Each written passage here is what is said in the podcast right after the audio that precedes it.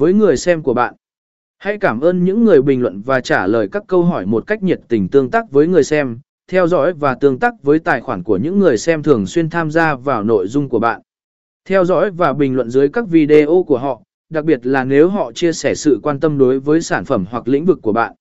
Thực hiện thử thách và cuộc thi, tạo ra các thử thách hoặc cuộc thi liên quan đến thương hiệu của bạn và khuyến khích người xem tham gia.